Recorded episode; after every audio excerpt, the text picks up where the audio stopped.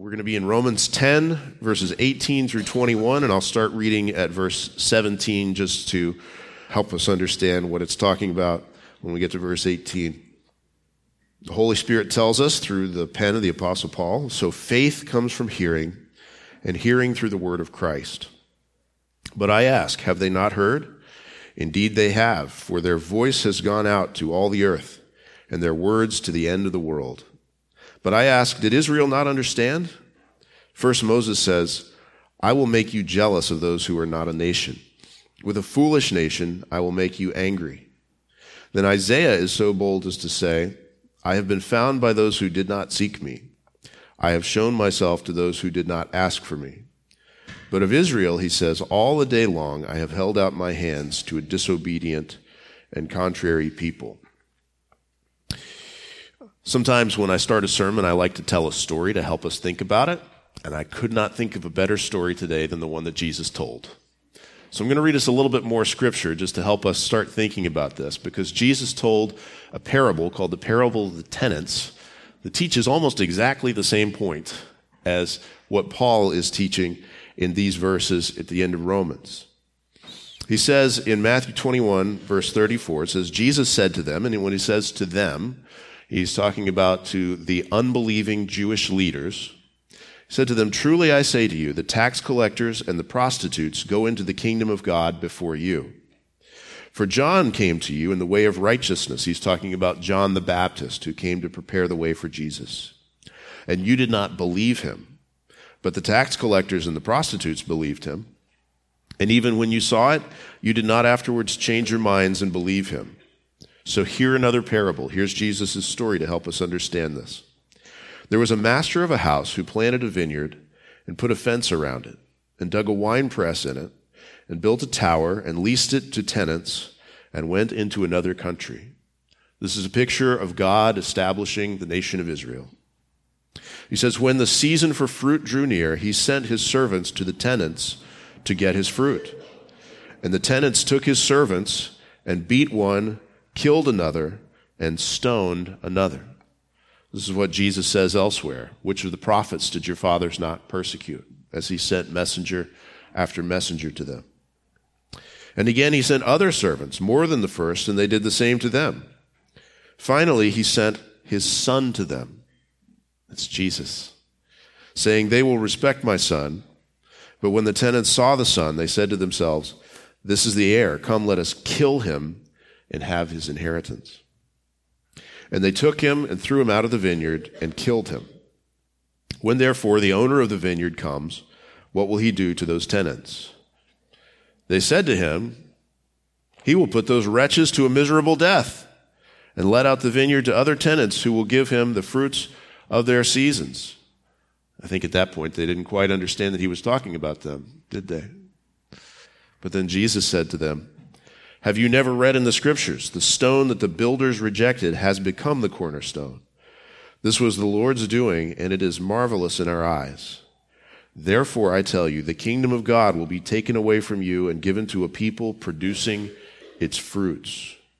And the one who falls on this stone will be broken to pieces, and when it falls on anyone, it will crush him. When the chief priests and the Pharisees heard this parable, they perceived that he was speaking about them. They finally got it. See what's going on here? It's the same teaching in, in these verses in Romans that Jesus was talking about here, having to do with a, a principle of what was going on with Israel. Now, this is kind of the context of this whole big chunk of Romans that we're in that starts at Romans 9, verse 1, and goes to the end of chapter 11, is, is this hard question of why is it that so many of the Jewish people have rejected the Jewish Messiah whose name is Jesus? How could it be when they had waited so long, when they had all the scriptures that were pointing to Jesus? How could it be that when he came in person, that such a small percentage of them actually believed in him and such a large percentage of them rejected him? How could that be? And in the verses that came right before where we are, in verses 14 through 17, what we saw last week, he kind of moved to a more general principle, not, not just speaking about the Jewish people, but speaking about all people, that the way that God saves anybody is that they must hear the word of Christ. That faith comes through hearing, and hearing through the word of Christ. But now he, he takes that general principle about how the gospel has to go out to anybody in order for them to be saved, and he turns back around and he says, But what's going on here with the Jewish people? Why is it? Is it, is it that they haven't heard the gospel? Is it that they haven't understood the gospel? What is going on here? And we're going to see that this is so much about, these verses are so much about the relationship between God and the Jewish people, but we're not going to, to keep it far removed from us. Because one thing that you could do in a passage like this in the scriptures, you could, you could say, oh, well, this is about those people over there. And it kind of sort of is. It kind of sort of is about those people over there. And, and one of the things that the Bible really actually does do is it helps us to be able to look out at the world and at the people around us and to be able to understand things in a biblical way. That's called having a Christian worldview, but it's not just a window. The Bible is also a mirror. That's the way that James talks about it. That when we come to the scriptures, if we're only looking at it as a window about what's going on over there, and we're not turning around and looking at it as a mirror unto our own soul, then we are hearers of the word who are not going to be doers of the word, and you can say, Woe is me.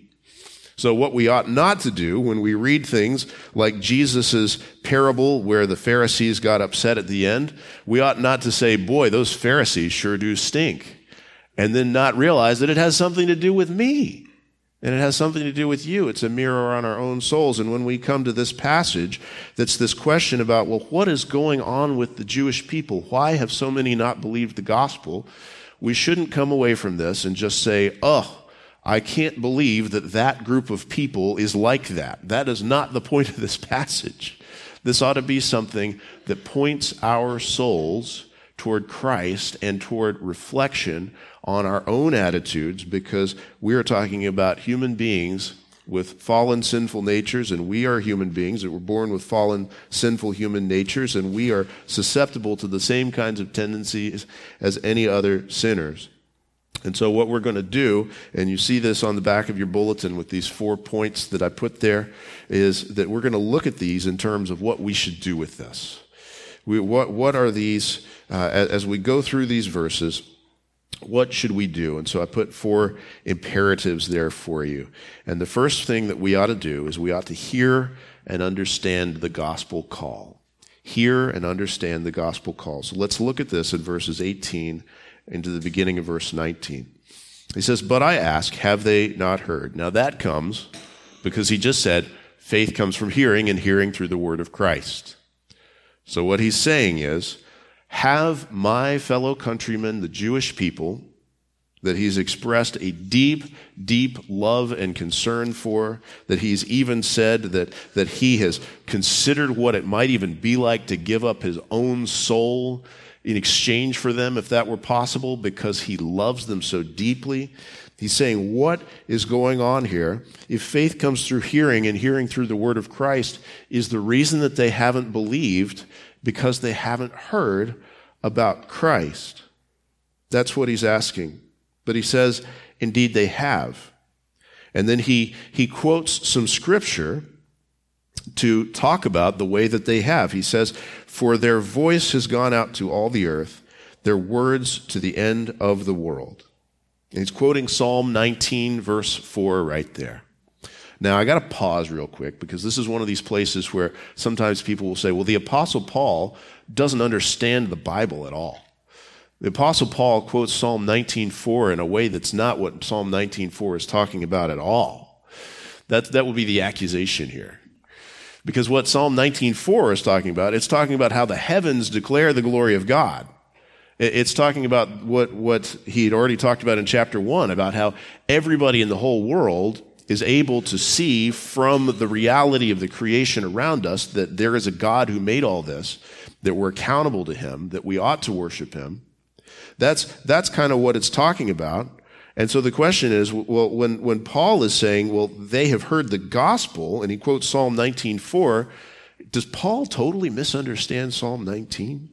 Well, no, he doesn't. he doesn't at all. And, and I think if you were to ask Paul, is that, is, that, is that what Psalm 19 means? I think he'd tell you, No, that's not what Psalm 19 means. I'm saying these words because they're in my heart all the time. And I'm thinking about these words, about how the, their voice has gone out, and I'm just quoting it because it's the reality that the voice of the gospel has gone out. So it, it kind of reminds me of uh, this one time I saw several years ago, I saw on Facebook where a friend of mine from my doctoral studies had, had taken a group of men out into the woods for, uh, for this men's retreat. And on, on the men's retreat, they caught a rattlesnake, killed it, and grilled it. And, you know, to them, they were just like, yeah. And I just saw that and I, I, I don't want anything to do with that. Now, I mean, for those of, for those of you who are into that kind of thing, that's fine. Jesus declared all foods clean. That's okay. All right. But I just don't have any interest in that at all. And I, the comment that I made on Facebook was, brothers, these things ought not to be.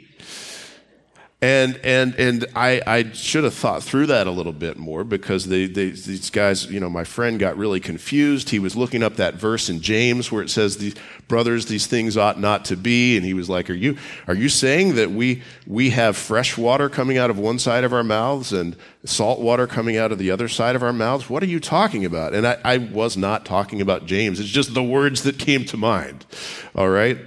So I think something similar is going on here with what Paul is doing. He's not saying, here is the correct way to interpret Psalm 19. He's just saying, these words are in my heart, and I'm going to say them because the voice of the gospel has gone out.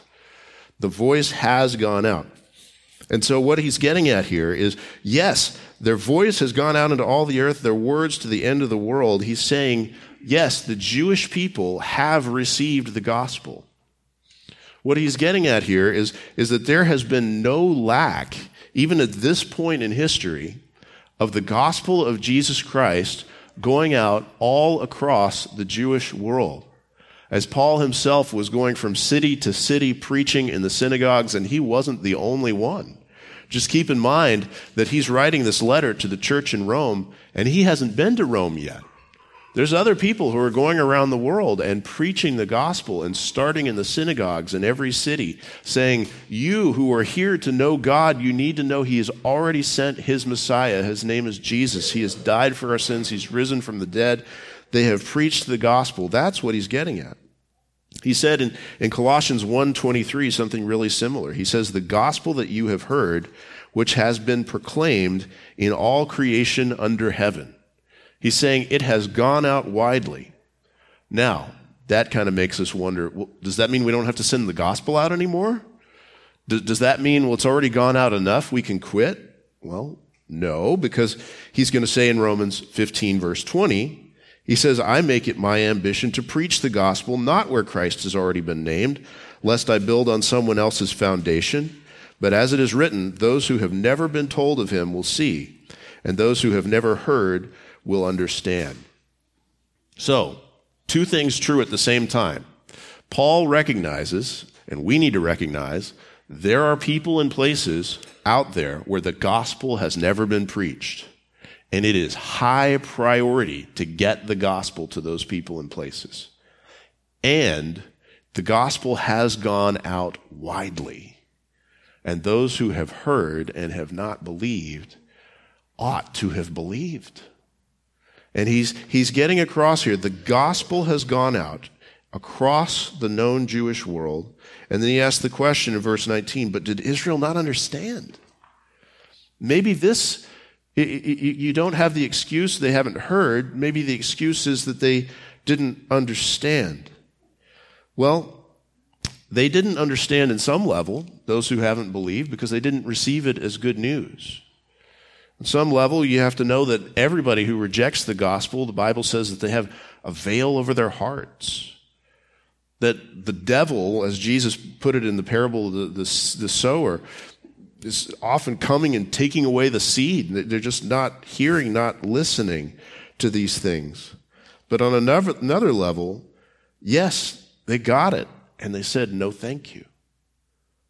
What, what a terrifying thing for someone to hear and understand the gospel and to say, not for me. Not for me. Let's, let's do a couple things. Let's pray that the gospel would go out more widely. We talked about that last week. That's what all these verses right before it were talking about. We, let's pray that, that the gospel would go out as widely as the sun shines. Just as the heavens are declaring the glory of God all over creation, let's be part of the mission for the glory of God in the name of Jesus Christ to go out over all the earth. For the, the knowledge of the glory of God to cover the whole earth as the waters cover the seas. Let's pray for that. And let's recognize the gospel is already shining right here. And as the gospel is shining right here, let's not make the mistake of, of those that Paul is talking about. Let's not make the mistake of hearing and of understanding, but of turning our hearts away. We need to hear, we need to understand, and we need to turn our hearts to Christ. There are those who hear, but they close their ears. Don't do that. Don't close your ears. Don't say to yourself, okay, this is just the stuff I've heard all along. This is just the stuff religious people have said my whole life. Being bad is bad and being good is good. I get it. Okay. No, you don't get it. the point is the person of Jesus Christ. Open your ears. Pray that God would open ears too, just as he did for Lydia when he opened her ears to hear and understand the gospel. Open your mind to understand. Don't assume, yes, I've heard it, I get it, let's move on. Absolutely not. Let's keep on. Even as those who have heard, have understood, have believed, let's keep on listening to the good news of Jesus Christ. Let's keep on understanding the gospel of Jesus Christ. Let's never let our hearts callous over to where we say, okay, there's hearing and understanding to be done, but that's for somebody else. Let me move on to seven steps for a better relationship with my wayward child or whatever else it is. Those things are applied in the scriptures all over, but we need to hear and understand the gospel deeply. I want to know do you understand these things that we I, I, told you these things last week. I've told you these things many times about these four things that you need to know to share the gospel. God man christ response right? God is god. He is our creator and our lawgiver and our judge. Man is a sinner against god which puts us in a position of of complete hopelessness lostness and being destined to hell in our sins and yet, Christ has come to be the solution and the only solution. As both God and man who lived a perfect life, who died on the cross perfectly for our sins, who rose from the dead. And, and, and then there's the response. What is the proper response to, to have eternal life in Jesus? Well, it's, it is to believe, to have a turning to Him, a repentant turning to Him in faith resting our souls on Him alone so that we can have forgiveness and eternal life. You know that. You need to know that so that you can tell people that. But I also want to know God, man, Christ response. Does that sink down into your own heart? Do you understand that God is your God? That God is your judge? Do you understand that you have sinned against this holy God and that the right punishment for that sin is death and not just physical death, that eternal conscious torment in the fires of hell, that is the right punishment for any level of sin against the infinitely holy God. Do you understand that that's true for you? Do you understand that Christ is the only solution for you? That Christ is God who has come in the flesh for you, died on the cross risen from the dead, offering you personally eternal life, do you personally exercise that final thing, the response, trusting in Jesus alone for the forgiveness of your sins and for your eternal life, repenting of your flesh's love of sin, forsaking it, and trusting in Christ alone? See, if we say to ourselves, okay, those other people over there, they haven't heard very well, they haven't understood very well, it's so easy for us to say, well, I heard, I understood, I moved on from that a long time ago. But we need to keep this on the forefronts of our minds, Christians. The fact that God is still our God, that we are still sinners in need of His forgiveness, that we, even as we've been redeemed and we're also saints at the same time, we keep on needing His forgiveness. Do you understand? We've got to keep it on our minds that Christ is today, today. Maybe you were born again 40 years ago, but Christ today is the only solution for you. Do you understand? You, is it on the front of your mind to keep on trusting in Him alone?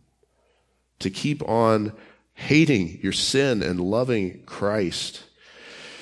This, this is what we need to know. I, I also want to know, as he, he talks about hearing and understanding this, this good news, this gospel that's gone out into the ends of the earth, do, do you hear and do you understand the difference between the law and the gospel? Do, do you understand? I, I, the, one of the reasons I, I, think about that is I just listened to an audiobook this week. I, I listen to, I tend to end up listening to more audiobooks than I read paper books these days. I don't know whether that's good or bad. Probably bad. But I listened to this audiobook this week by a, pastor who's well known and, and well respected in certain circles. And, and one of the very first things I realized when I started listening to it is this man does not know the difference between the law and the gospel.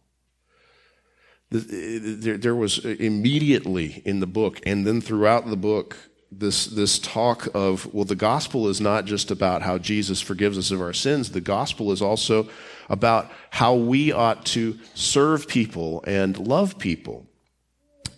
What, a, what an incredible confusion.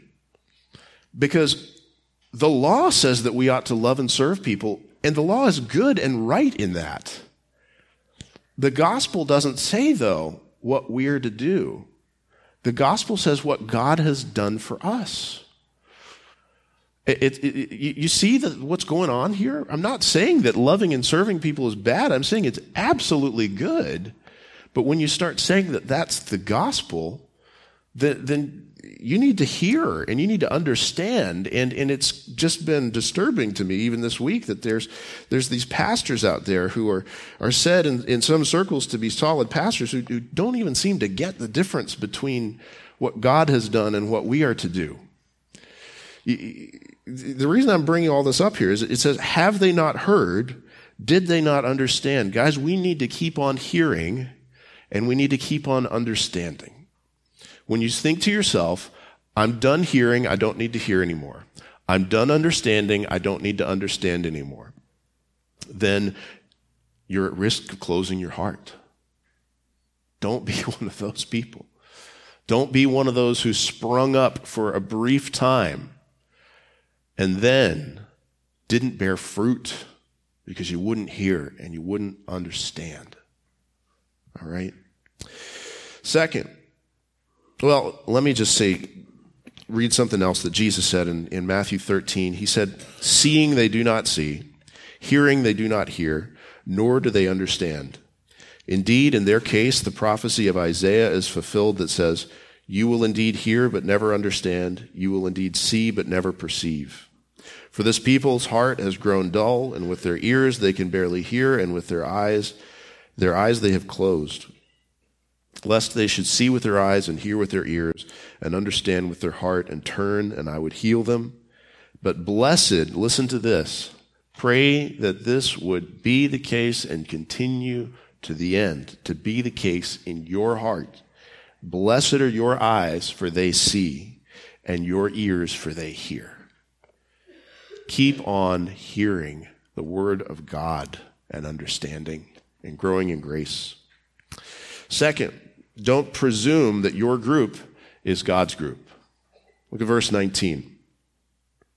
He said, Did Israel not understand? And then he says this First, Moses says, I will make you jealous of those who are not a nation. With a foolish nation, I will make you angry. What is this talking about? Well, it's a quote from Deuteronomy 32. It's the quote of, of the second half of verse 21 of Deuteronomy 32, but I'll read you all of Deuteronomy 31, 32, 21. It says, They have made me jealous with what is no God. They have provoked me to anger with their idols. So I will make them jealous with those who are no people. I will prov- provoke them to anger with a foolish nation. Robert Haldane, the way he describes this, he says, As they have given their love and their hearts to others besides God, in the same way God would give his love and his heart to others beside them. It's saying what God was getting across there in Deuteronomy is you, you want to divide your love between me and idols, between me and other gods. And yet you expect me to be devoted to you alone. Well, he says to them, I'm going to make you jealous. I'm going to do that with those who are not a nation. I'm going to take, he says, a foolish nation and make you angry. You know what that is? That's a, that's a prediction right there of what God was going to do, especially at the coming of Christ. Not, not just at the coming of Christ, but especially at the coming of Christ, in beginning to bring in this massive, massive number of believers into the kingdom from not just the Jewish people, but from the Gentiles. It's a prediction of that, how God would do that. When, when it says those who are not a nation, Peter kind of connects to this in 1 Peter 2 9 when he says, But you are a chosen race, a royal priesthood, a holy nation, a people for his own possession, that you may proclaim the excellencies of him who called you out of darkness into his marvelous light. He says, Once you were not a people, but now you are God's people. Once you had not received mercy, but now you have received mercy. That verse is one of the ways that we know that this was written to, especially to Gentiles, is it talks about those who were not a people. Here, here's the idea. You had over here, uh, on the one hand, the Jewish people who God had, had from the time of Abraham uh, told that he would raise up into a people and, and that he would make them as, as numerous as the stars of the sky and, and the sands of the seashore. And, and he, said, he also said in the middle of that, from your seed shall all the, the families of the earth be blessed. So you have, have on the one hand those that God has made this Jewish people, but on the other hand, you've got the whole mess of the rest of us from all over the place with all kinds of backgrounds, which are all under the sovereignty of God and all directed according to his circumstances. But the, what, what, what he, he calls us there is not a people just, just a bunch of folks just out there. But he says, I'm going to take those who were not a people. Once you were not a people, but now you are God's people. And so he says, I will make you jealous of those who are not a nation. And he says, with a foolish nation, I will make you angry. That's me right there. The foolish nation. Here's, here's what he says in, in 1 Corinthians 1.21. It pleased God through the folly, the foolishness, the stupidity, of what we preach to save those who believe. For Jews demand signs and Greeks seek wisdom, but we preach Christ crucified, a stumbling block to Jews and folly to Gentiles. And then he goes on later in that chapter and says, God chose what is foolish in the world to shame the wise. Ah, oh, I love it. God, God is so wise, and he has done things in kind of a hilarious way there. This is the humor of God. He, he loves to take what is low and despised and foolish and bring us in. He loves to do that. But he says here that part of that is an act of judgment, but also an act of discipline and an act of calling out to those that he hasn't brought in. He says that God's bringing in of those who are not a nation and of these foolish people from all over the place, it was to make Israel jealous.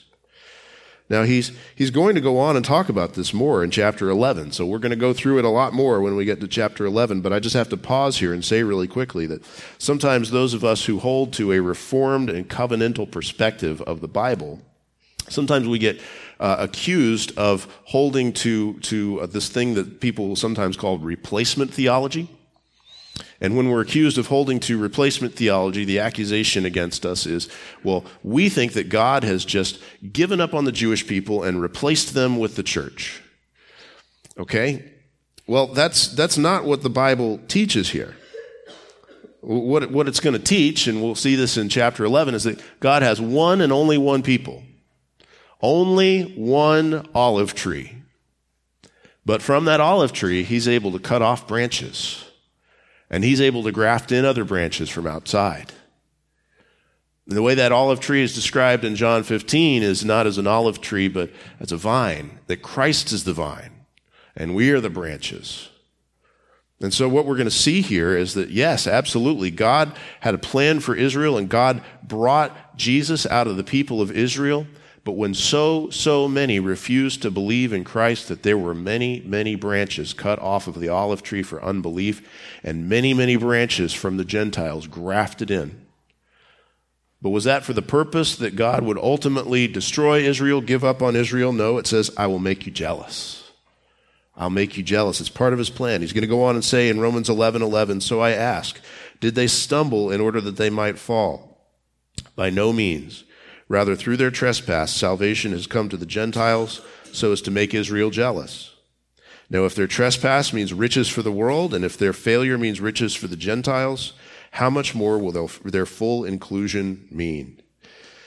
We'll talk more when we get there about what that means. But it says, Now I am speaking to you Gentiles. Inasmuch as I am an apostle to the Gentiles, I magnify my ministry in order somehow to make my fellow Jews jealous and thus save some of them. You see what's going on here? God has snuggled up to people of all kinds of nations and tr- tongues and tribes. And in doing that, he says, I want to make Israel jealous so that they'll come, so that they'll come back to me. One of the things, though, that we need to do here, again, not just to look out and say, well, what has happened over there with those people, but to notice this could happen to our kind of people too. They had just sort of presumed, well, we just are the kind of people who are God's people. And do you know that that can happen among people in a Baptist church too? That you could just say, well, we just are God's kind of people. We just don't need to worry about it. Well, let's not do that. Maybe we should notice when God is at work among other people. Uh, just, just an example of that. There was a, you know, all this big news uh, that that had gone around um, a couple was it a couple months ago now about the the Asbury revival. You know this thing that began as a chapel service at uh, Asbury University with uh, students being called to confess sins and to repent and, and kind of turned into a weeks long worship service kinds of thing. Now, the, the big question went out about that. Well, is this a genuine revival? Or are these things really of the Holy Spirit?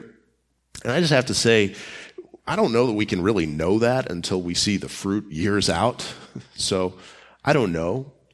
But what, what we don't want to do is we don't want to be half the people on the internet who just jumped on and said, because this group is not my group of Christians, and because I disagree with them about these things, therefore God absolutely is not working there, and this absolutely is not a work of the Holy Spirit. Boy, I don't, I don't want to be that guy. I don't want to be that guy who says, no, God can't possibly be at work there because they don't have everything right. I, I think that when we see God at work, we, we need to praise God for that. When we don't know if God's at work, we need to pray that He would be at work. And I still don't know if that's genuine revival that happened there. I pray that it would be. But when we see God at work in other places, we need to praise God for it, and we need to not presume that our group just is God's group. We, we can't ever presume that we are just the kind of people who make up God's church. You know, there's a lot, a lot of churches scattered across this state, scattered across this world that are no longer preaching the gospel, that a long time ago turned away from the gospel to just being sort of a community club of, of good works. And a lot of times what happened in places like that is that they, they clung on to things like family heritage instead of clinging to the gospel. They clung on to things like, I grew up in this church, so this is my church. They clung to things like, my church has my family's name on the stained glass windows. And so this is my church and we are God's people. They clung to things like, this church would have fallen apart without the money that my family gave.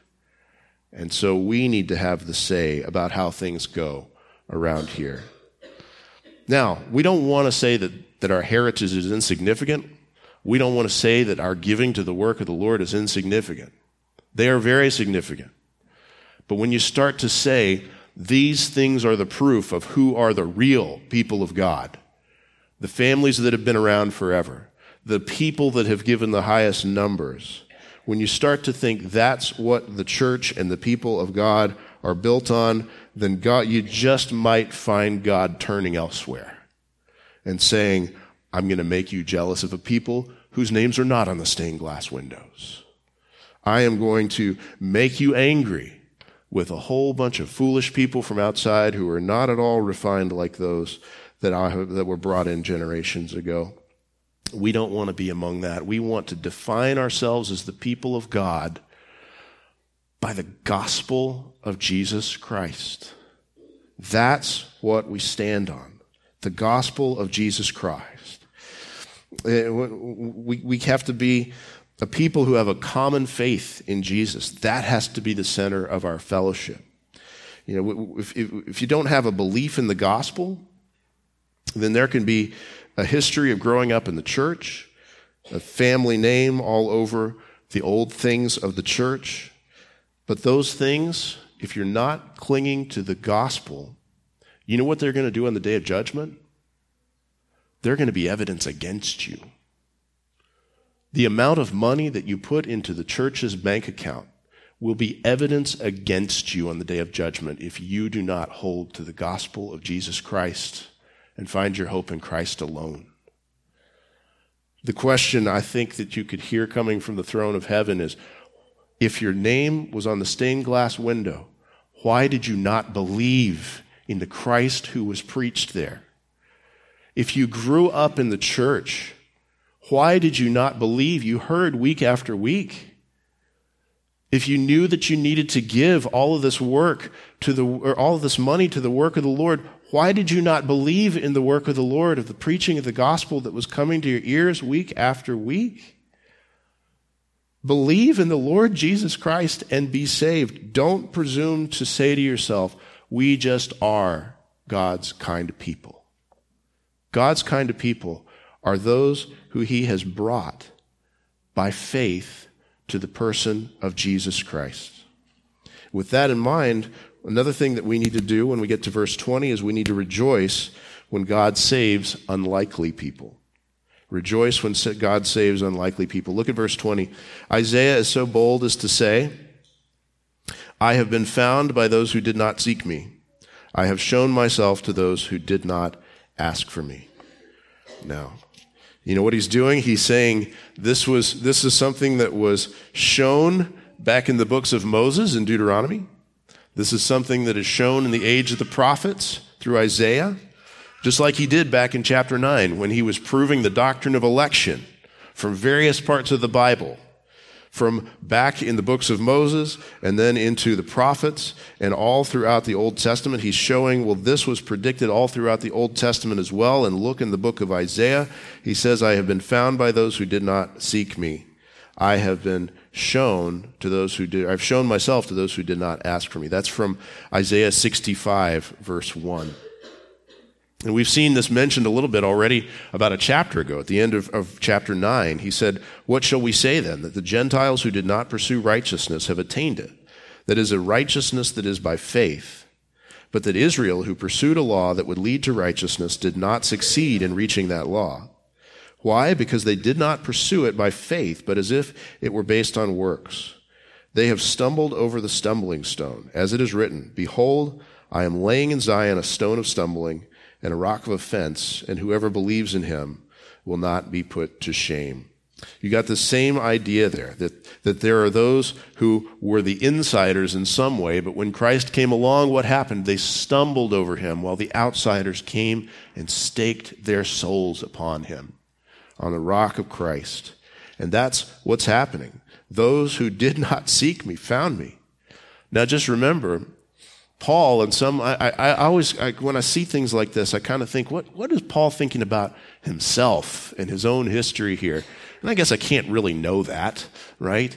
But on one way, we are hearing here from an apostle who grew up in that tradition and was, in fact, among those who rejected the gospel, who was watching people come in from the outside and despised it. He rejected it. In the other sense, though, he was also he was somebody who was not seeking God. He was against God. And what happened? God sought him. Jesus met him on the road to Damascus. It's incredible, isn't it? And God has brought people in from all kinds of situations, all kinds of places.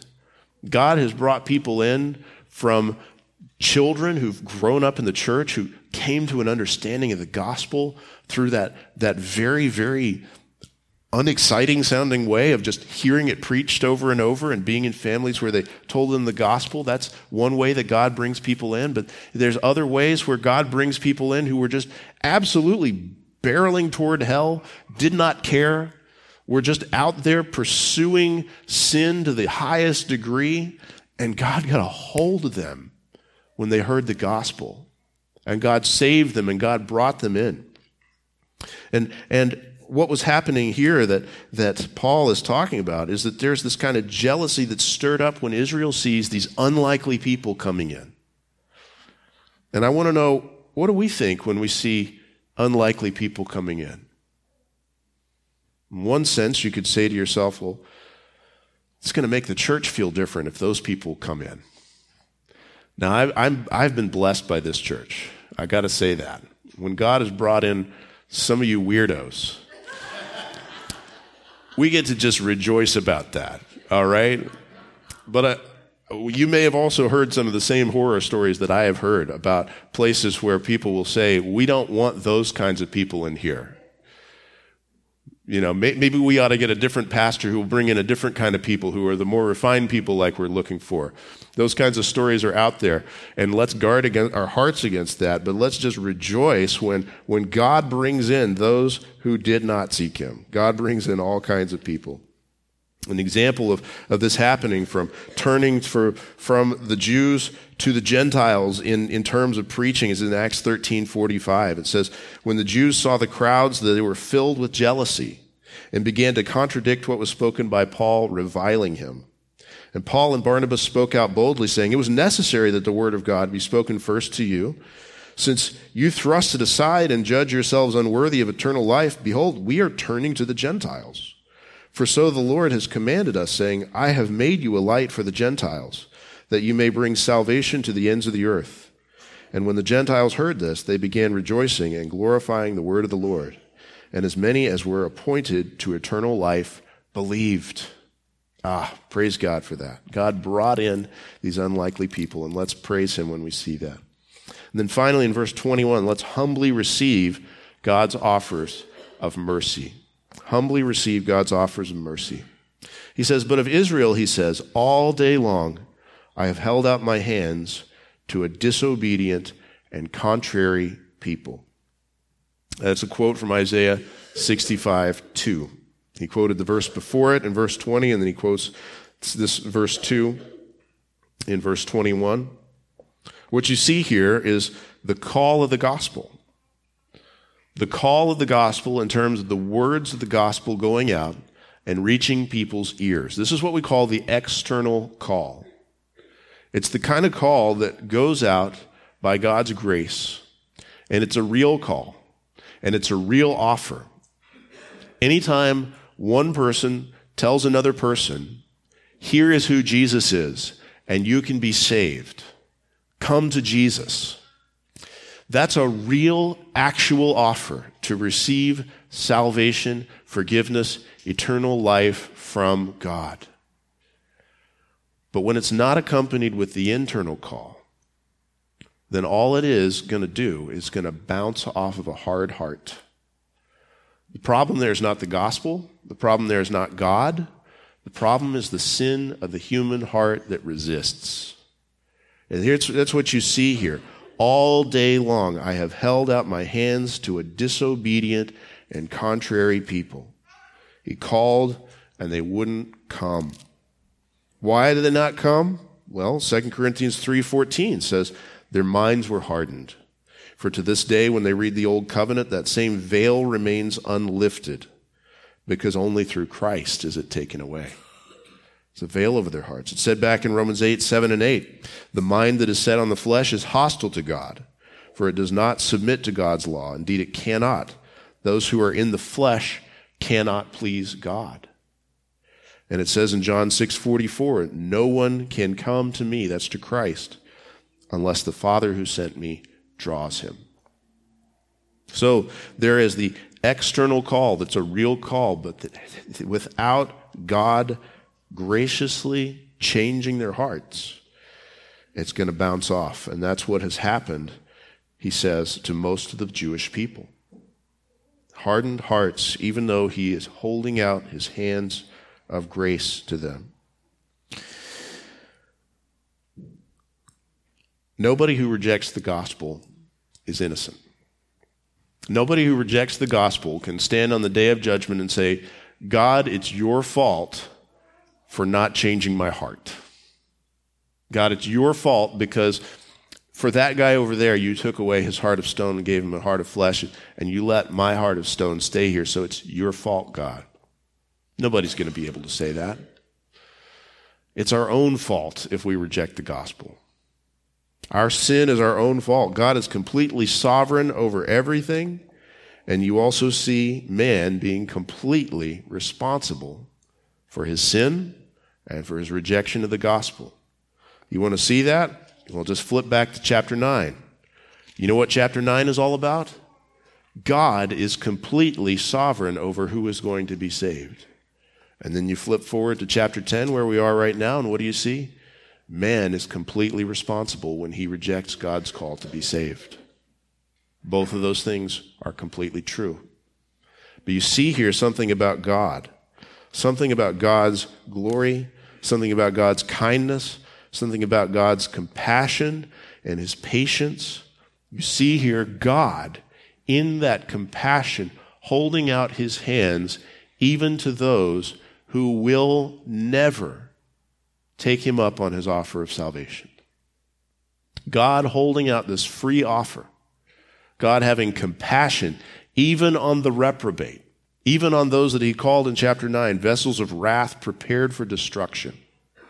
There is no way that anybody is ever going to be able, in the end, to look at God and say, God, you were evil in this. No, what we see here instead is a God who is gracious and merciful and slow to anger and abounding in steadfast love, holding out his hands to a disobedient and contrary people. That's what you've got there. But what do we do that with that? Well, listen to God's compassionate call to you. We've said, open up your ears to hear and to understand the gospel. And when you see God holding out his hands to you in compassion, when you see God reaching out to you and offering you an opportunity for repentance and for cleansing of unrighteousness, treat that as God's mercy. Don't walk away and be the disobedient and contrary people that are spoken of in verse 21. What, why were they disobedient and contrary? What's going on? Well, uh, they were saying, we don't need this. They're saying, we're already okay.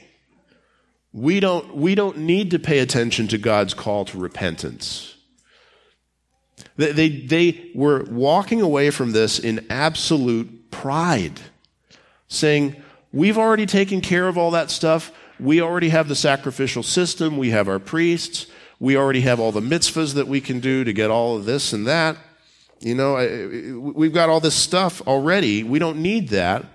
Don't be like that. Every time, Christian, Christian already forgiven of your sins, Christian being sanctified, be sensitive to the times when God is showing you mercy in calling you to repentance. Humble yourself under the Lord.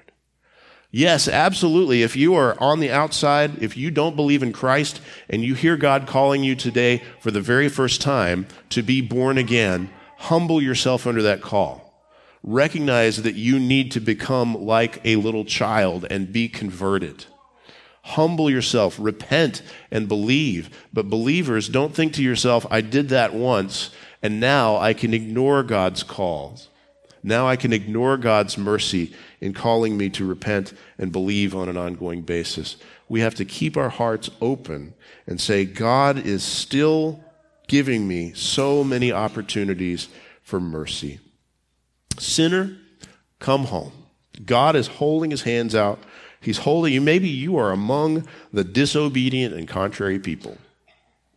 Maybe this is maybe there's our kids in here. I don't know if we've got any disobedient kids in here. Maybe this is adults in here. If you recognize this today, I want you to see God's offer of mercy and forgiveness and redemption held out to you right now. And sinner, come home. Come home to the Lord. Here's what a famous hymn says about this. Sometimes we Calvinists shy away from this hymn, but I think it's right here in Romans 10:21. It says softly and tenderly Jesus is calling, calling for you and for me. See on the portals he's waiting and watching, watching for you and for me. Come home, come home. You who are weary, come home. Earnestly, tenderly, Jesus is calling, calling, O sinner, come home. Let's pray. Lord, thank you for your mercy and your grace to call sinners to yourself. There's absolutely no reason that that uh, would make sense except for your character being such that, that you are gracious and merciful and slow to anger and showing love towards your enemies, sending Christ to die for us while we were still sinners. God, I pray that if there are hearts that need to be softened, to come to Christ even for the very first time right now. I pray that you would grant that to be the case. And God, for us who came to Christ even a long time ago, I pray that you'd keep on softening our hearts. Help us to hear and understand and grow in the gospel of your grace and to recognize as you're showing us mercy and uh, help in, in opportunities for repentance and humility. Uh, Lord, I pray that you would call and that you would open hearts to heed the call. And it's in Jesus' name we pray. Amen.